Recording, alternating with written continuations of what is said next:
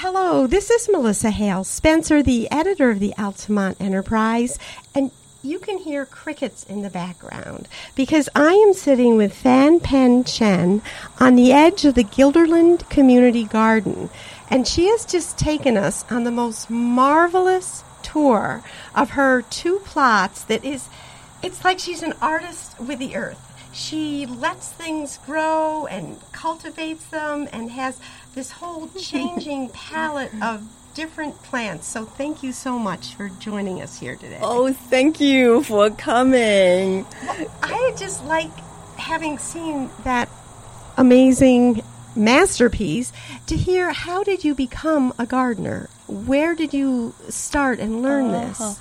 Well, my my father loved gardening.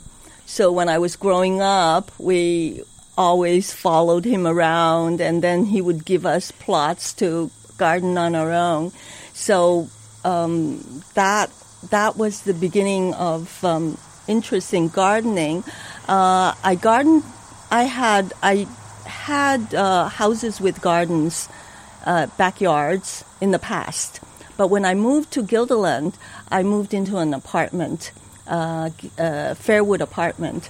I talked to the management people there and I said, you should create a garden for people to do their gardening. And they said, well, there is a garden, community garden, right uh, in Guilderland. And uh, got me in touch with Jerry. And this is Jerry Hauser, who's the coordinator. Coordinator. He's the uh, supervisor of the garden, and uh, and he showed me a plot which was available, and he said, "Well, you can start it. Uh, you can you can have it next year." Um, that I think it was late August, and I said, "No, I'm going to start it right now." so I, I started. Uh, uh, I started uh, back then.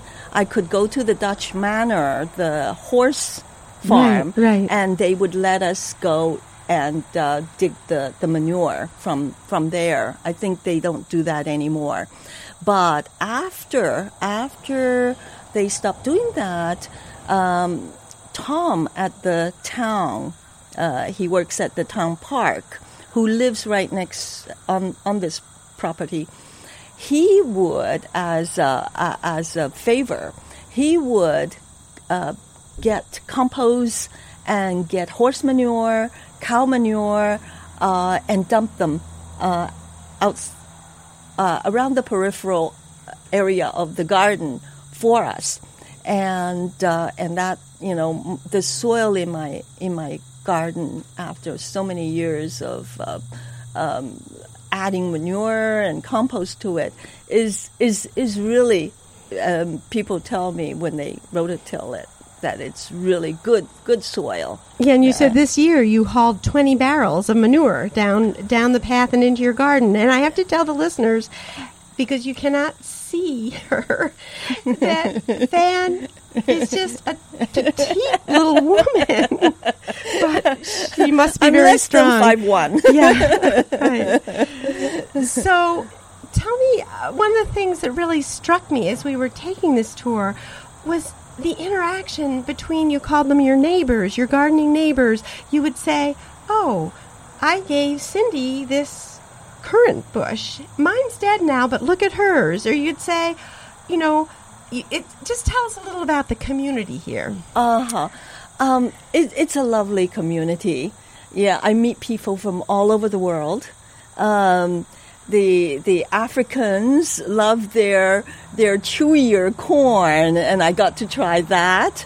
Um, and uh, I I I have more garlic chive plants than I can I can manage because they spread. They they're they're uh, uh, perennial, so they come up every year, and uh, and they the, they grow into larger and larger clumps. So I'm always offering for people to take some, and some people have have them growing much better than mine.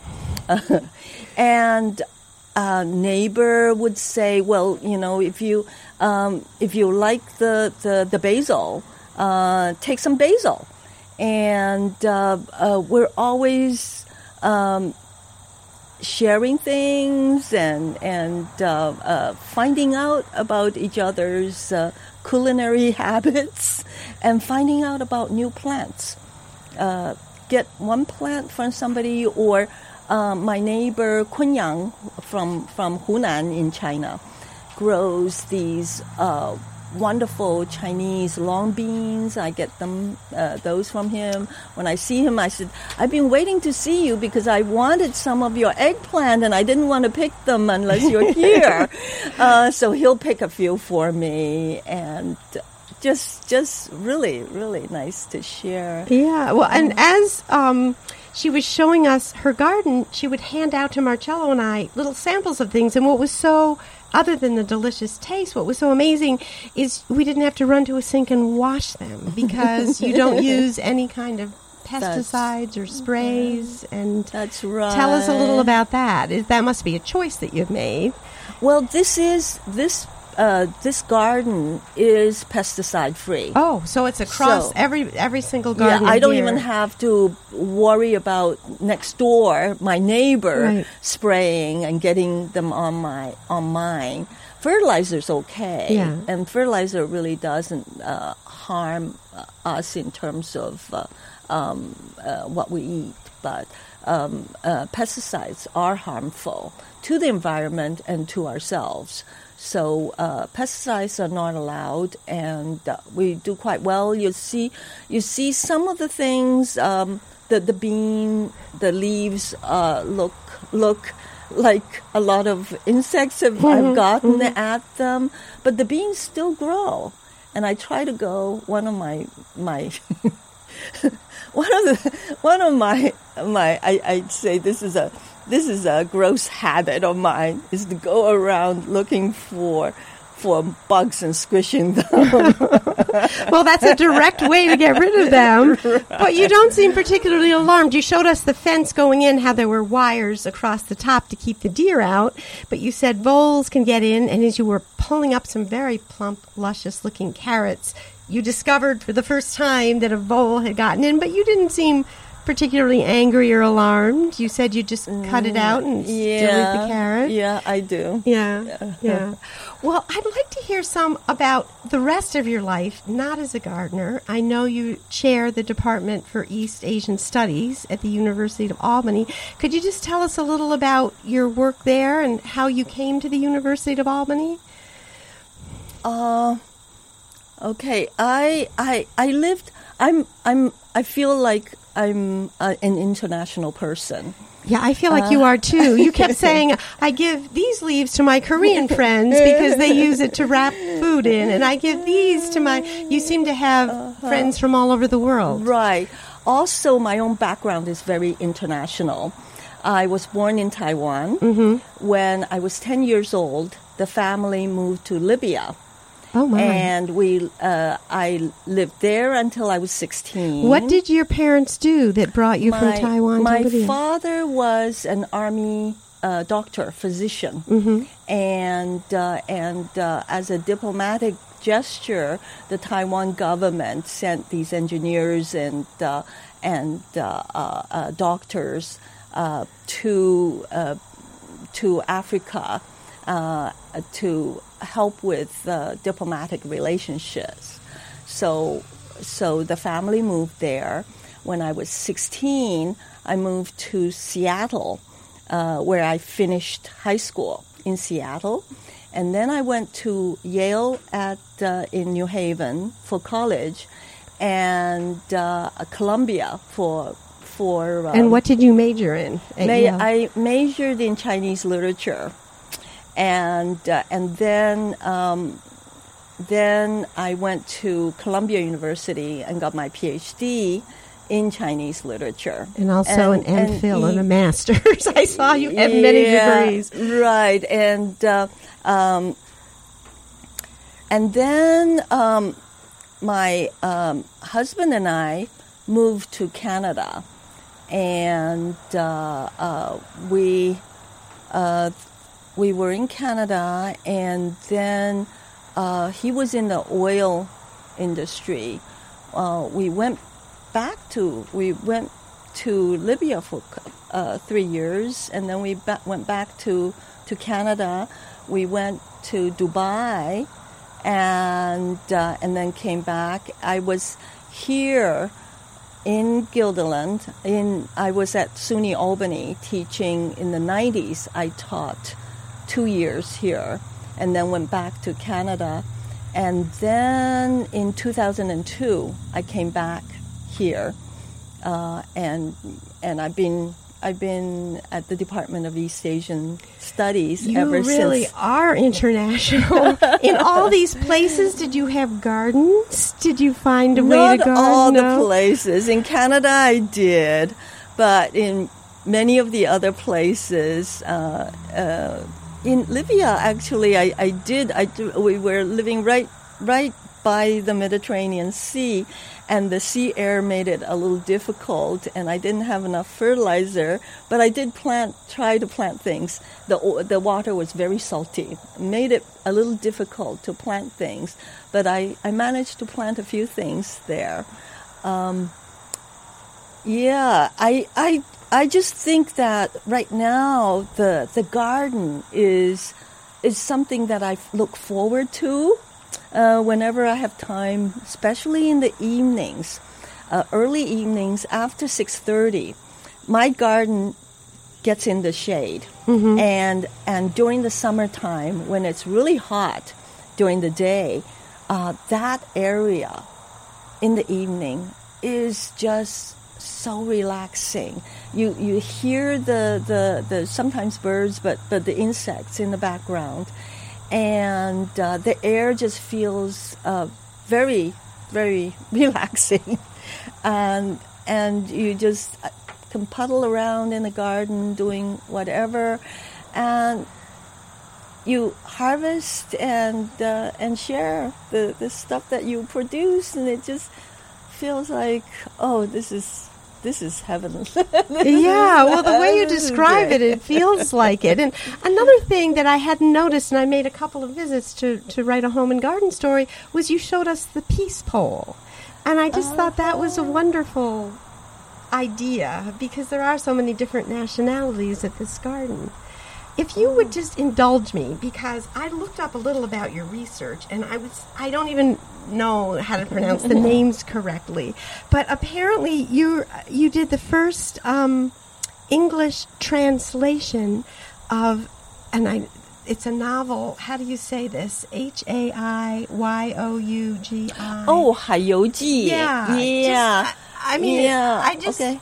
Okay, this is this is a novel on a on a goddess. right. Uh, she is the second most important goddess in Fujian in southeastern China. The most important goddess uh, is a sea goddess. She is more um, uh, inland. Uh, the mo- she's the most important goddess inland, uh, but the, the, there's so much of the sea where people populate that she's the most second most important goddess in that. And and she her influence is in Taiwan Southeast Asia uh, uh, uh, other provinces in in southern China. She her most important thing and I was doing some I've been doing some research on vestiges of snake cults in southern China uh, the importance of uh, uh, people deriving, thinking that they are descendants of snakes.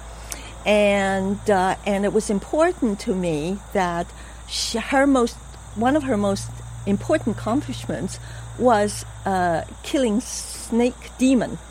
There's, uh, there was a female snake demon, demoness, that she's been uh, attacking. And my whole idea is that she was a new goddess, and the, the demon, the snake demon, was the original snake goddess of the land. For new goddesses to have influence over the new land, the new goddess has to uh, uh, uh, attack, uh, well, have to compete with and kill the original goddess, which which was what she did. She uh, she was a shaman priestess herself, uh, a real historical person during the Tang Dynasty, eighth cen- uh, 9th century. She lived, and then um, she eventually became. She was revered as a saint, saint after she died, and eventually she became uh, a goddess. And uh, and as her uh, belief system spread, the the importance of her killing uh, the snake demon became more and more important. Now, uh, a novel was written about her uh, that has been discovered, and this novel was from the end of the uh, 1700s.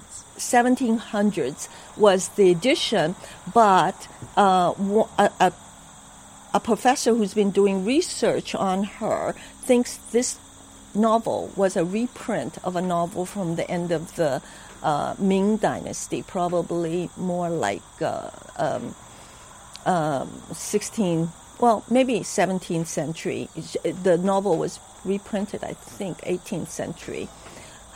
Uh, in any case, um, I went to a workshop and met uh, on Taoism. So I met people who had more, um, uh, who had was more familiar with uh, with um, how certain popular religious terms, religious terms, uh, Taoist and popular and even Buddhist, um, that have been used in this novel, how they've been translated. So I start translating. Uh, I got some some advice and and and I translated the the, the novel. Uh, an article I wrote earlier in Chinese, I translated into and expanded in in, in English, and uh, and this particular article uh, became an introduction to the novel. The article is actually based on the idea that um, she became popular because she she was a religious belief that had certain things that the original uh, belief system, which was based on human sacrifice, which which happened in many many of the old old religions. People felt that the best thing they could have uh, give to a god or goddess was uh, uh, was their children, and uh, and um, uh, later on, of course, as other religions come in, uh, we realize that it's possible to have deities who don't require human sacrifice and and um, she was a, a god, goddess that said no no more human sacrifice. You just you know give me um, uh, whatever uh, you you like to to offer to me. Um, no more no more uh, the requirement of children which local religions older religions um, that she re- displaced uh, did that is so fascinating on so many levels. First of all, growing up in a culture with monotheistic religions that are patriarchal, to hear about this very ancient one that centers on powerful female figures. Right. And then also, I just wonder if you could comment on like what it's like to translate. That's a creative act in itself. You know, uh-huh. to read this very old work and to bring it into modern terms in a different language. Just tell us a little about that. Well, I, have I've done a lot of translation. I think that's that's been a forte. At one point, I felt like translation is not as as as important as um, you know doing a creative work, uh, creative. But it uh, is creative in its own it, way. yes, like if you read is. the like the most recent translation of the Iliad, it totally changed my idea of it just because of how it was translated. It was translated. Yeah, eventually, I think I remember uh, meeting with a, a, a, a, very you know senior scholar, and I um, talked to her about translating some some opera. And which she was very interested in. She said, "I don't think I can do it," and and that was when I realized, well, actually, this is my forte. I can do. I I've been translating shadow plays, uh, which are traditional, and I think the, the the the more the more one does it, the easier it becomes. So it's become something that that's not that difficult for me. Um, uh, uh, uh, classical Chinese, the, the elite type, uh, is actually more difficult for me than the vernacular. Uh, but I've been doing a lot of translations that uh, uh, based on, um, on old operas, very old operas. And at first it was difficult, but the more I did it, the easier it became. So now I don't think it's it's a big deal. well, good for you. With the operas, do you um, do you have the music too, or is it just the language that you're dealing with? Do you try to make the translation fit the music? No, I don't. No, no I don't. Uh, what I do is I try to keep a rhythm. So most of the lines are, are, are poetic, and I don't keep the rhyme but at least I keep the lines in English. Um, I try to, to make the, the translation so that they they do reflect something of the lyricism yeah. uh, in it. Because I know, just looking on the internet, you've done a lot with shadow plays, and I'm not familiar with them at all. But could you just tell us a little about that? Uh-huh what they are and how you came to be so engrossed in them. the, the, this is one of the things. Um, uh, the, the first time I went to China in the early 90s, uh, I, I tried to do research on uh, Yuan history. And the, the library that I was trying to go to uh, was closed because they were trying to do something with that collection. So I couldn't get in. I ended up finding friends who had access to drama uh, institute library, and I was going there. Um, the, the people there were very helpful, and then they gave me, they showed me this shadow puppet figure, uh, a figure made in in uh, parchment leather uh, and beautiful colors. The head um, profile head of uh, a woman warrior, and asked me if I would be interested in buying a set that uh, somebody had approached the library to buy, and I and I said. I don't do research on that, but it, the set came with a whole set of um, of uh, hand copy scripts. And I said, actually, I'm very interested in the scripts. So, so I arranged for my sister and I to buy the whole set. She has the set now. I have all the scripts. Oh and I started, gosh. I was going to translate one of the plays, but the, even the shortest play was l- at least 10 volumes. And I decided it was too much. I started doing research on, on this this field, on, on this area, which people haven't really done uh, research on. So it was fascinating that this is a new field that I'm going into the, the Chinese were saying, "Oh, why are you interested in such a what they call cold field, not hot field, yeah, right? right. cold field?" And I said, "Oh, I'm just interested in it." Now it's a hot field in China now. Did you help make it a hot field? I don't know. Mm. I may have had something to do with yeah. it, uh, but but uh, uh, popular popular culture has become more more important in China and uh, many of the cha- shadow, three, uh, shadow theater traditions have become uh, designated as intangible cultural heritage. So a lot of the, the people I went to visit earlier who were in really very, very poor conditions are now, you know, uh, uh, national treasure type figures oh, now. What a transformation! Yeah, yeah, Gosh. It's, it's it's really nice. Um, I I um, translated quite a few plays, which um, which got collected in one book, because the the one book that I wanted to do with the history and culture of uh, the shadow Chinese shadow theater uh, became too thick. So I I took many of the translation of plays and put them into another book. But um, but that one that one is still apparently the only one in English on Chinese shadow theater.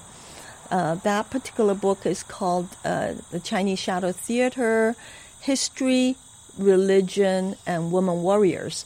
I've been doing a lot of research on Chinese woman warriors that I, I was thinking about put, putting into a book, which I never did, and so I pulled a lot of the research on women warriors because there were a lot of women warriors in Chinese uh, in the shadow plays, and I dealt with one particular one that was mostly um, the protagonist was was a woman warrior, and uh, and took a lot of the research I've done on women warriors and put it into that chapter.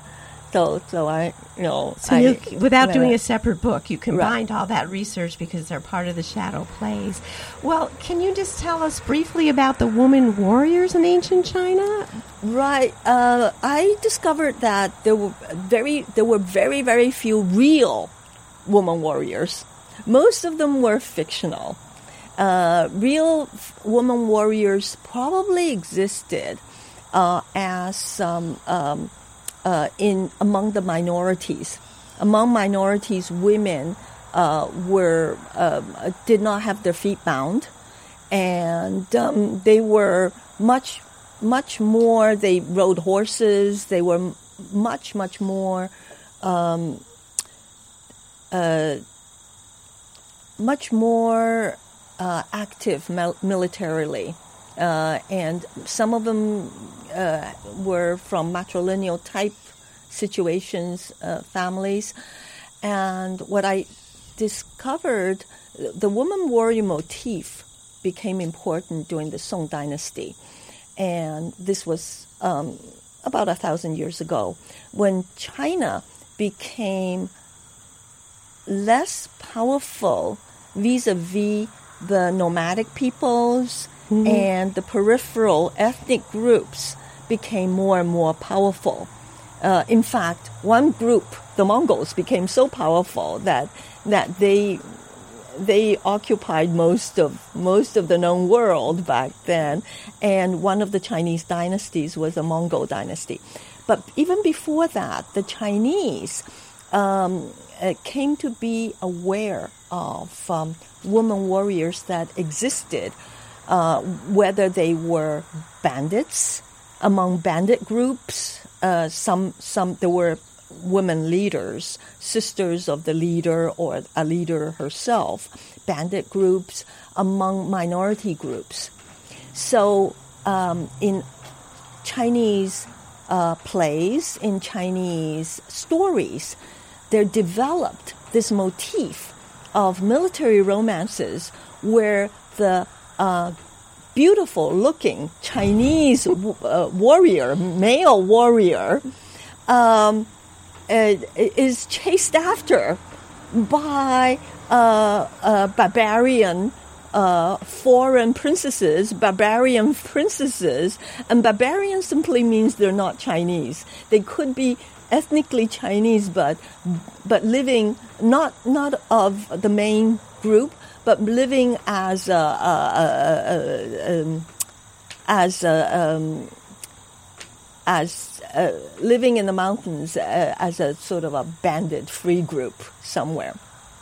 So, so a lot of these foreign, supposedly foreign princesses fall in love with the Chinese warriors and help the Chinese. They're more, they, they would fight with the Chinese warriors. They're more powerful than the Chinese warriors. Some of them use uh, shamanistic uh, uh, uh magic, uh, but they tend to be more powerful than the Chinese. But because they fall in love with the Chinese warriors, they would help the Chinese in in uh, in the Chinese cause. So it's very Sinocentric. Yeah. and it's very male centric.